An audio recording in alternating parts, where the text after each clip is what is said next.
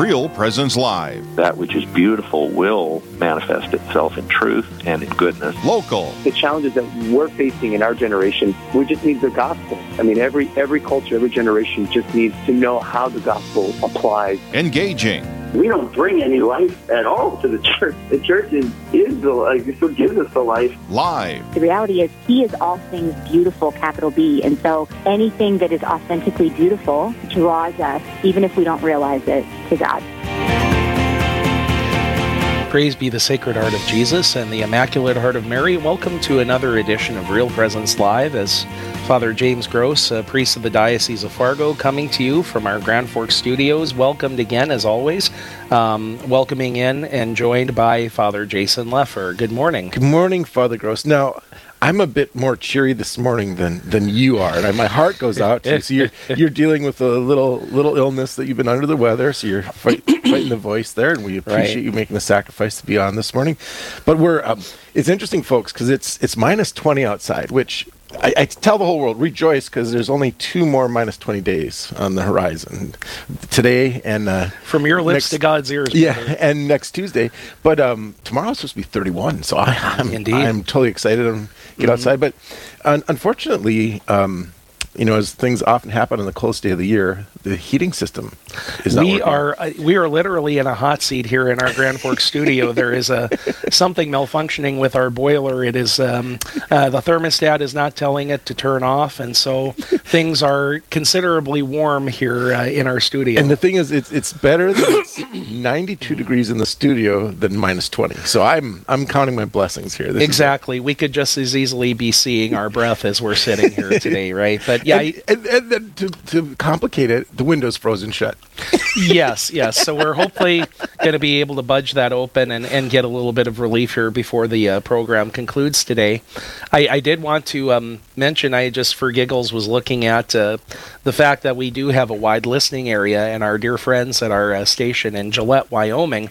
You know, today it's going to be 37 degrees. Oh, those poor souls. Those poor souls. They're missing out on this wonder. So, so I'm certainly hoping that, and as you mentioned, it's going to warm up a little bit tomorrow, so they can send some of those milder conditions, even for a day or two, you know, up our direction. So, as we begin with our uh, show today, I'm going to call upon Father Leffer to lead us in an opening prayer. Very good. I'm very excited to invoke the Lord here. In the name of the Father, the Son, and the Holy Spirit. Amen. Amen. God, our Father in heaven, we thank you. We praise you.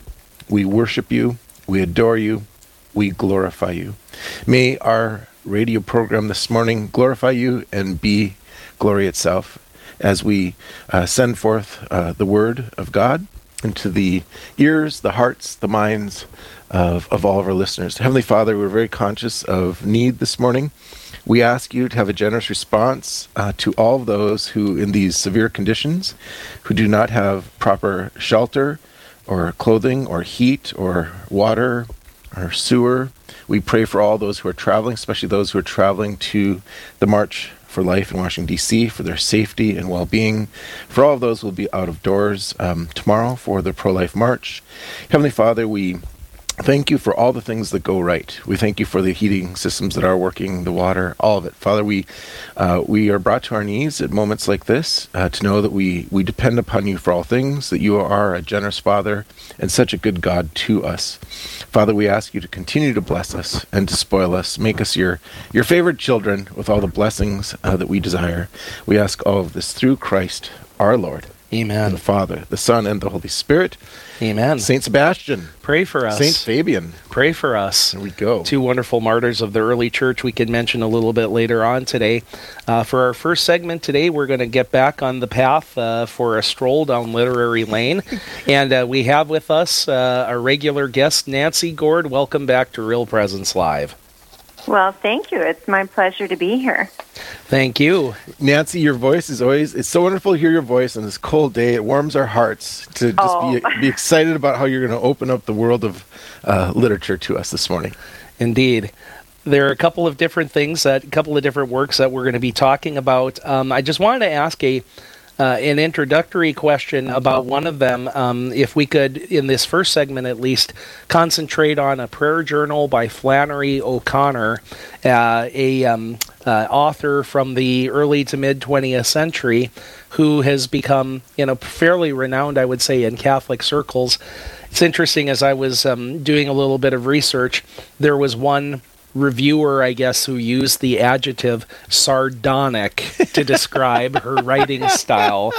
Um, sort of a, a, a, biting kind of skepticism, perhaps, you know, dark or whatever. So I guess the first thing that I wanted to ask is, you know, as a, a person who is well versed in literature, what kind of what should a person prepare themselves for when they're going to start reading some of these works from Flannery O'Connor? Well, I think it depends if you're talking about her fiction or her nonfiction. Because Okay. I find her nonfiction pieces, her essays, copies of her speeches, her prayer journal, to be very comfortable, enlightening works about her environment, about her personality. Now, she viewed herself as a fiction writer. And those of us who have read her know she's very Southern Gothic in her approach.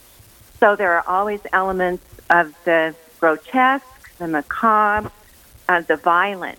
And this is what makes her fiction difficult to get through. She had said in um, a work of hers, not in the prayer journal, but a nonfiction piece, that as a Catholic, as a devout Catholic, she has a laser beam on the worst. And that is what needs to be revealed.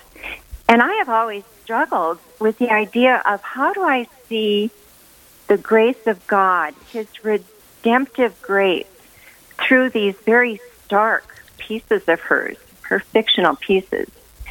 So as I was thinking about her, I embraced her nonfiction. I appreciate her views toward the written word, the sense of place in literature, but I do find her fiction to be very startling and disconcerting. You know, uh, as a as a product of public schools and public education, uh, I first encountered Flannery O'Connor at, at university, and um, I just remember my, my first thing was that hit me was you mean there's a Catholic author out there that we reference? Because, you know, as I went back across my public education, uh, it was very rare that anybody was identified as Catholic or with the, the Catholic Church, that kind of a thing. So I remember having this excitement that, oh my gosh, there's there's this Catholic author, and then I have to say maybe because it was the age, but in those college years, to encounter her, I just I remember being intrigued, like just absolutely intrigued, and I, I was always in awe how she could take the themes that she would present, and you're always left with that that God is in the midst of the worst, and there's always something to be hopeful about. I don't know. I mean, I guess that's my my kind of overwhelming sense of just um, encountering her literature. Well, and she is not afraid to show the worst. Uh, she's not one to sugarcoat anything. She's fearless. She is. And when you read her prayer journal, and one of the reasons I liked it so much is that, I mean, she's working, this took place, this journal was written in one year of 1946 into 1947 while she was a graduate student and part of a writer's workshop at the University of Iowa. So she has a lot of questions, and what I find is so refreshing is there are times that she is rambling because she's searching herself. And yet, you know, she's funny at times. As, as much as she pleads for God's grace, as much as she acknowledges that this is talent God gave her, that God writes the story through her. And let my story be good and true to you, O God. She also will say some very quirky things. I think in one of the last entries, she says something like, I am a cheese and uh, I want to be a mystic. Make me a mystic immediately. You know, so so there there are some kind of startling moments of just her profound need to get closer to God and You- her fear of being mediocre. She had a great fear of being mediocre.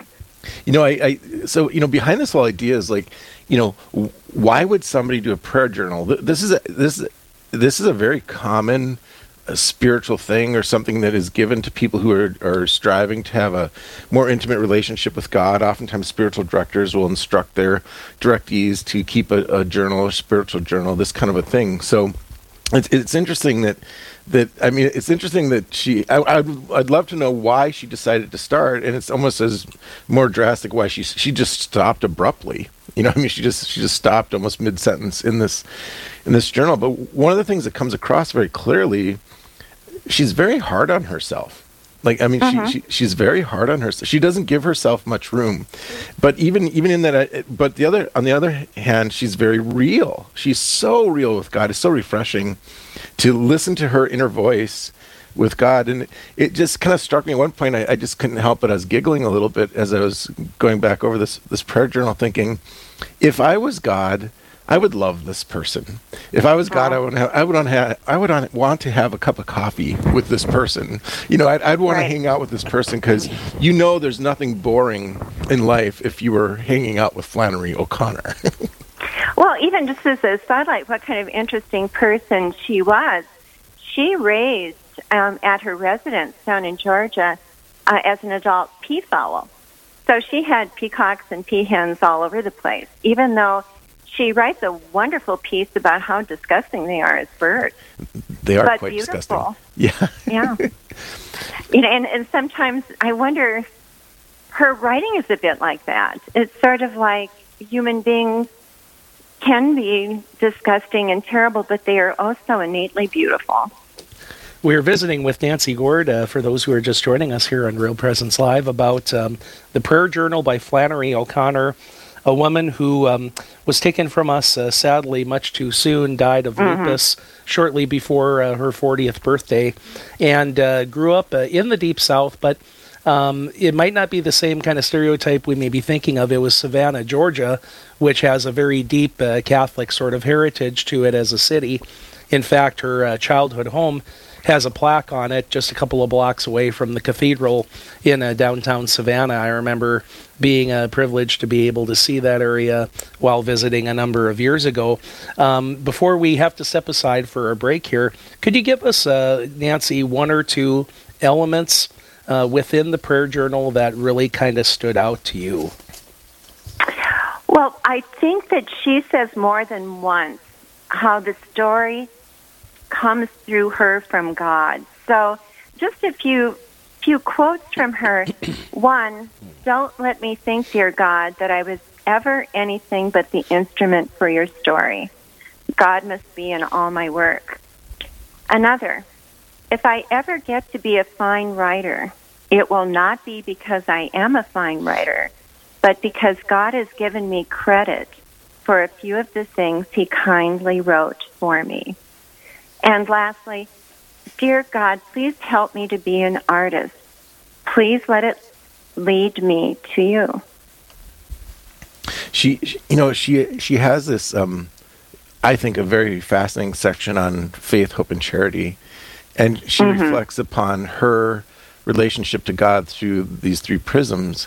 And, and, and again, it, it's interesting how, like, I mean, she puts herself before God as if she has no faith, and yet this incredible faith comes out of her her writings. She she writes as if she has no hope, and yet I, I find her writing to be very hopeful that the God's always in there, no matter how bleak it gets. That He shows up, that He's present. You know, and, and she's so critical on herself that she's she's not loving or has no charity. You know, and and yet it, it, comes through that she actually has compassion for the ones who no one else can have compassion for.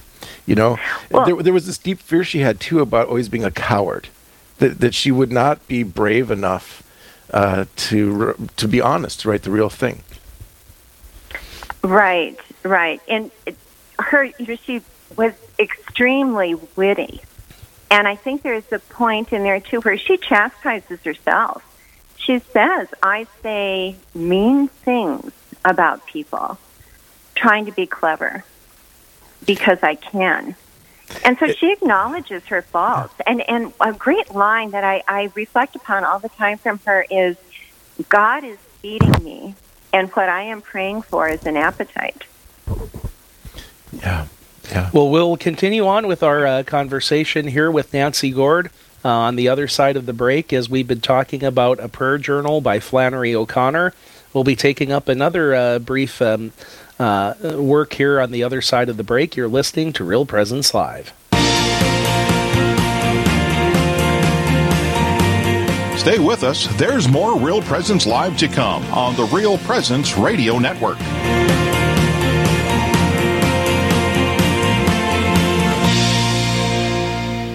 Know a priest who has made a difference in your life or at your parish? One who has helped you through a loss, discern an important decision, or celebrated the sacraments with you and your family? Real Presence Radio would like to know about these amazing priests. Visit our website at realpresenceradio.com slash contact to nominate your priest. And each week on Real Presence Live, we will recognize one of our priests with a dozen donuts generously donated by a local business. Help us honor our fathers by nominating your priest today.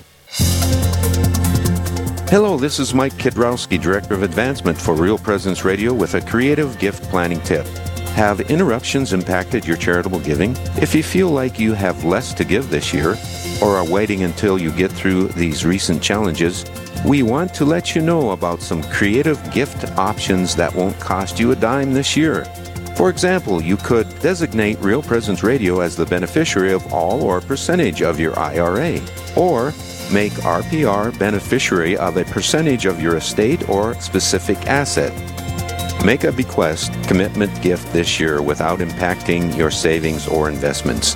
To learn more about the benefits of making a charitable bequest, please visit our plan giving website at rprlegacy.org or call me at 701 290 4503. Let's get started. Hi, I'm Carrie Dew, the Executive Director of Riverview Place in Fargo. The blessing of our foundation, built on faith, and our sense of fellowship strengthens our sense of safety, security, and community.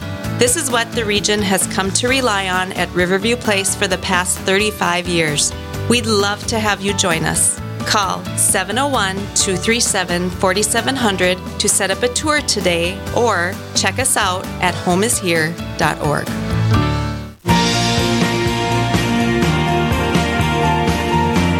You're listening to Real Presence Live.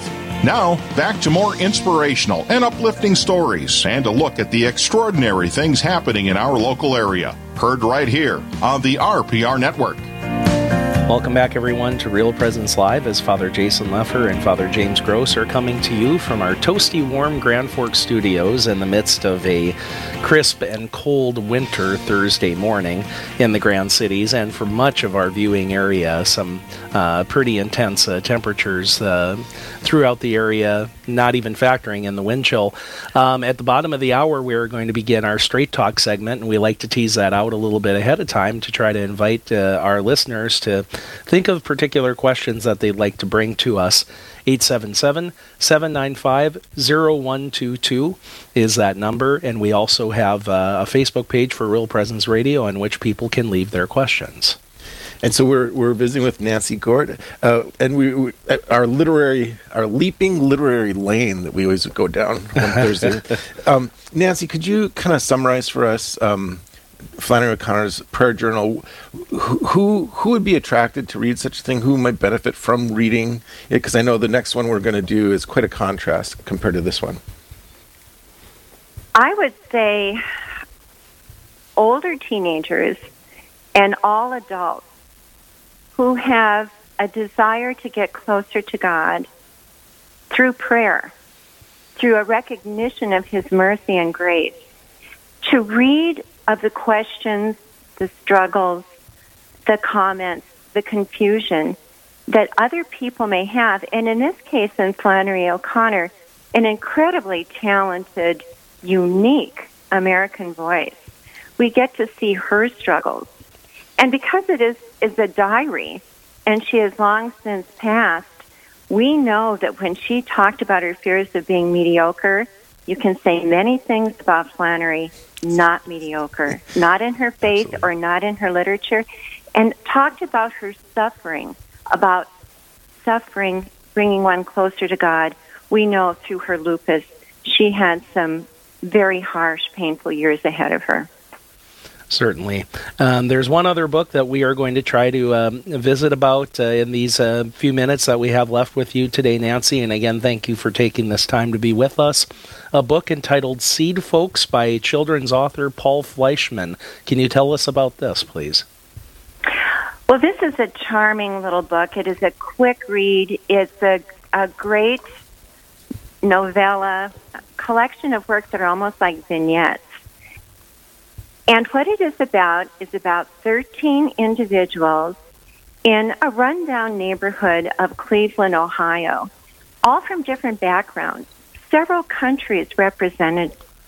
They all have backstories, and they come together to make a community garden out of this vacant lot filled with trash.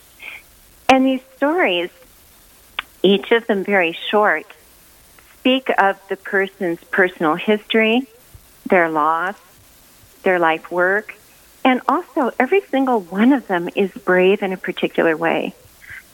Every single one of them puts himself or herself out there. Um, and we talked about Flannery getting closer to God.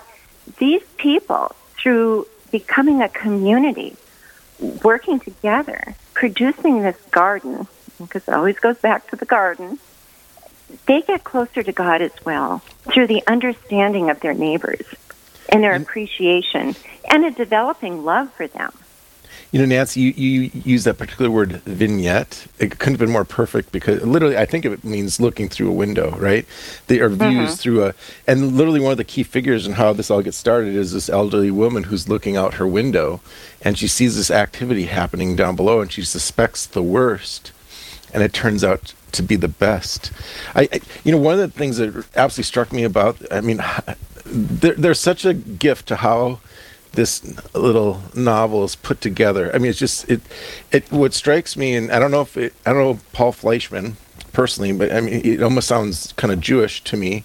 He might be Jewish, but I'm wondering if he has a concept of like the book of Genesis because it, it almost seems like he's on mm-hmm. purpose mm-hmm. is taking you know, after Adam and Eve are kicked out of the garden, that he's he's taking broken humanity and and they're coming back into the garden and they're discovering the garden and through the life that comes forth there's this it's almost like the reversal of the tower of babel and there, there's this this new new life is coming out of the brokenness, and we're rediscovering love and mercy through all these kind of horrible stories. And they're not horrible; that's the wrong word. Um, tragic. There's tragedy in every one of their stories, and and there's this real worldly pressure to continue to destroy them and to not to think the worst of each other, but they triumph, and and it really brings a a community together because of the garden, which is life.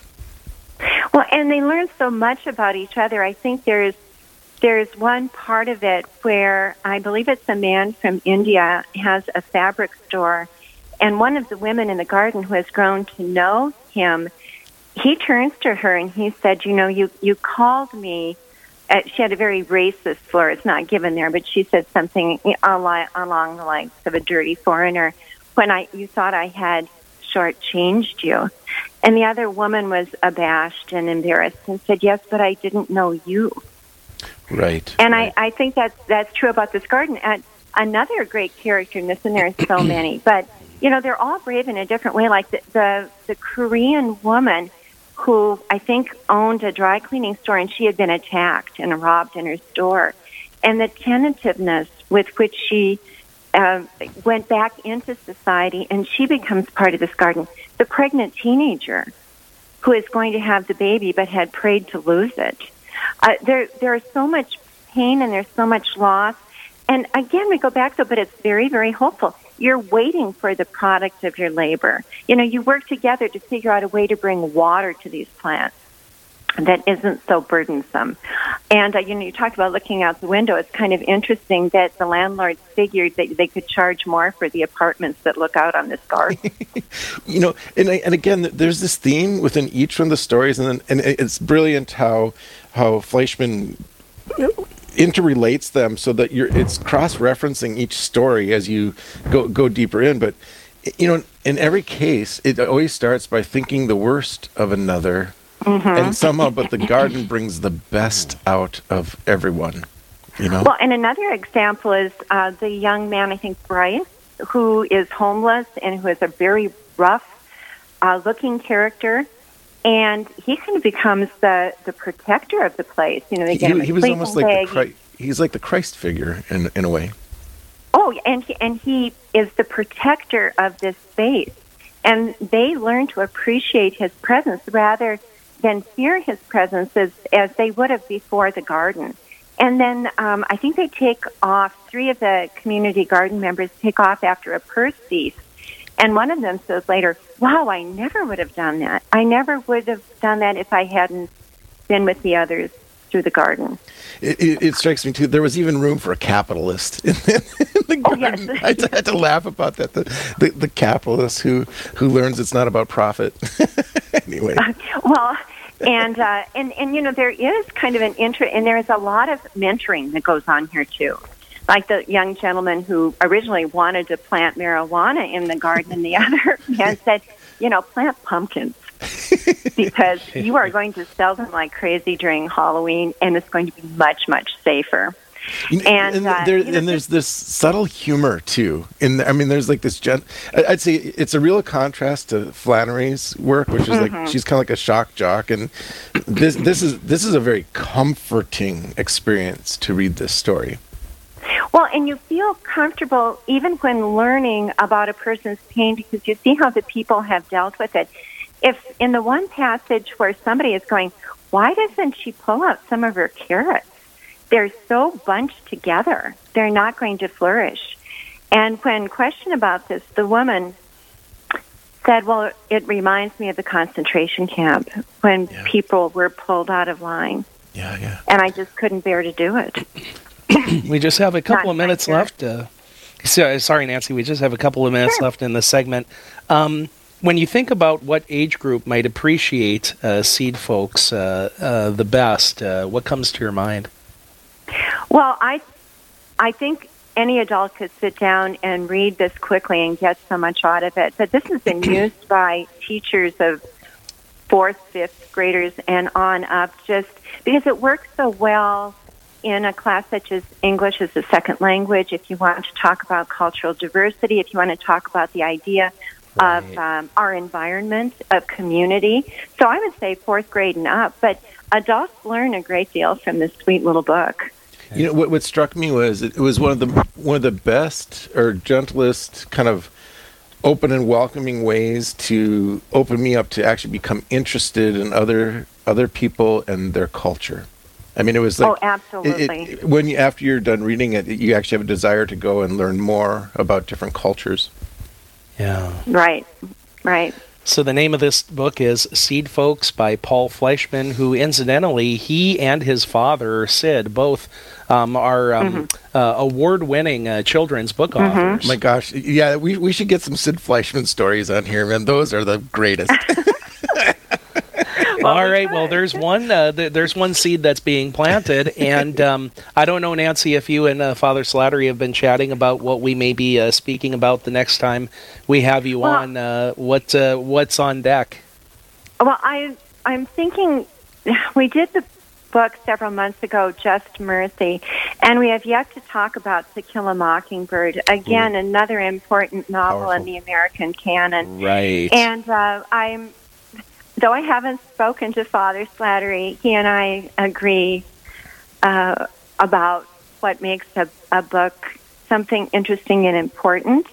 So I am going to say on his behalf and mine, uh, "To Kill a Mockingbird" by Harper Lee. You know, and it, what's interesting about that is I think a lot of people have a vague memory of it from their high school English days, but uh, Mhm. you know don't really remember as much about it. So it might be refreshing people's memories. Boo Radley, Right. Yes, yes, indeed, very good, Nancy. Thank you so much for joining us, and uh, blessings uh, on you and your day.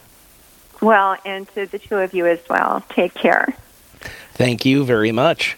So we're going to be stepping aside for just a moment here, but when we come on the other side, come back on the other side of this break, we want to hear from you. Get your questions ready by calling in 877-795-0122 or leaving questions on our Facebook page at Real Presence Radio as we take up our Straight Talk segment, and that's coming up right on the other side of the break. You're listening to Real Presence Live. Live, engaging, and local.